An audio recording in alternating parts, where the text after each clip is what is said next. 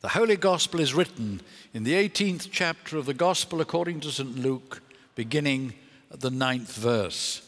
Glory to Christ our Saviour.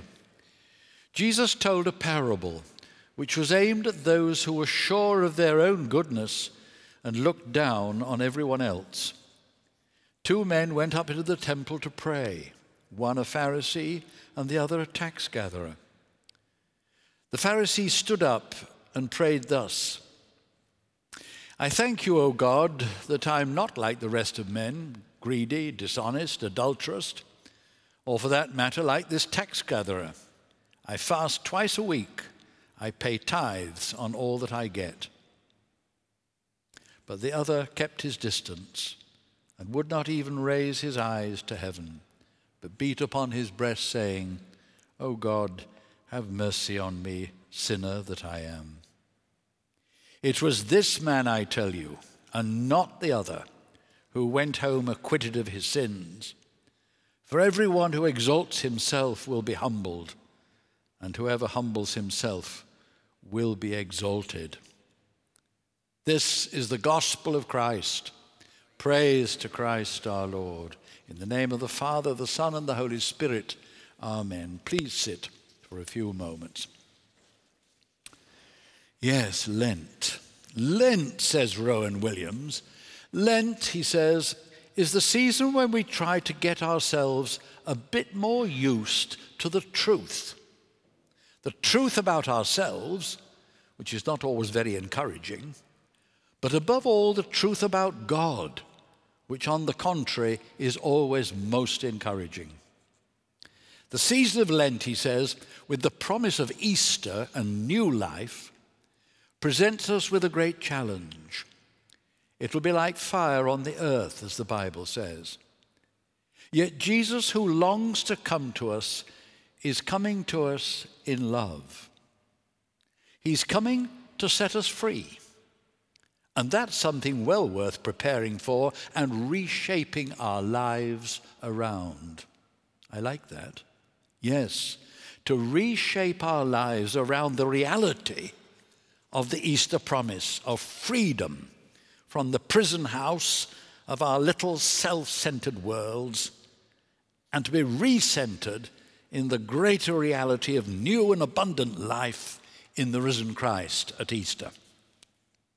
But that, of course, will only come through the death of the old and letting go of the illusions and delusions of our false egos and all the trappings with which we struggle so hard just to keep up appearances. A few moments ago, you were invited to come forward to be ashed. I like to say to be marked for life. Got it? Marked for life. That's what you are. That new life, the Easter life of the risen Christ. But the new, of course, is only made possible with the death of the old. So, as you were marked with the ash with the sign of the cross, we recall those words of God to Adam, didn't we? What did we say? Remember that you are dust and that to dust you shall return.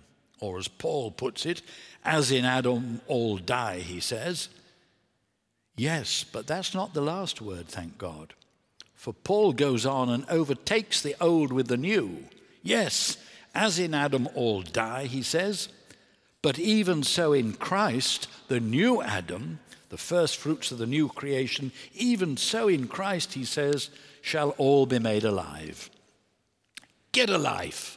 That's what Lent's all about. So remember, you are dust, and dust you shall return, but go on and turn away from sin and be faithful to Christ. That's it. That's the strap line for a holy Lent. So on Ash Wednesday, along with millions of Christians throughout the world today, some of whom are being persecuted, some of whom have been beheaded for their faith, you and I are invited to take a fresh hold on life. In practical terms, that means something like this, I think.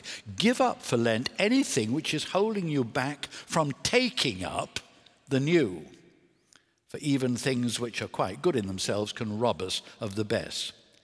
But, dear brothers and sisters, try this year not to trivialize this glorious season of anticipation.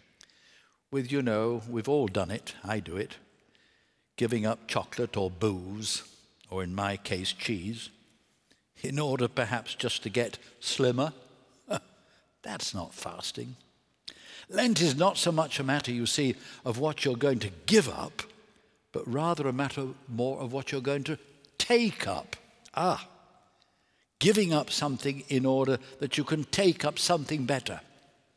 That's the fasting which is pleasing to God. For this is the season to draw nearer to God, to seek the Lord while he may be found, to be more firmly centered in him who longs to be recentered in your heart and mine. And in all of this, giving God a chance just to get a foot in the door. Of course, all or any of those possibilities requires an adjustment of our priorities, doesn't it? How we spend our time, our money, and our energy. But the end product is not doom and gloom. No. So I like to give you three little clues before you leave today get up, give up, and take up. Perhaps get out of bed half an hour earlier. Give up that half an hour of sleep in order to take up, perhaps, why not take Mark's Gospel and read a few verses for half an hour every morning before you do anything else? Just a few verses of the Lord's Word in the 16 chapters of that Gospel. No, the end product is not doom and gloom, but a person renewed, reordered, and recentered rather than self centered, chorusing those well known words of Martin Luther King free at last, free at last. Thank God Almighty, I'm free at last. Amen.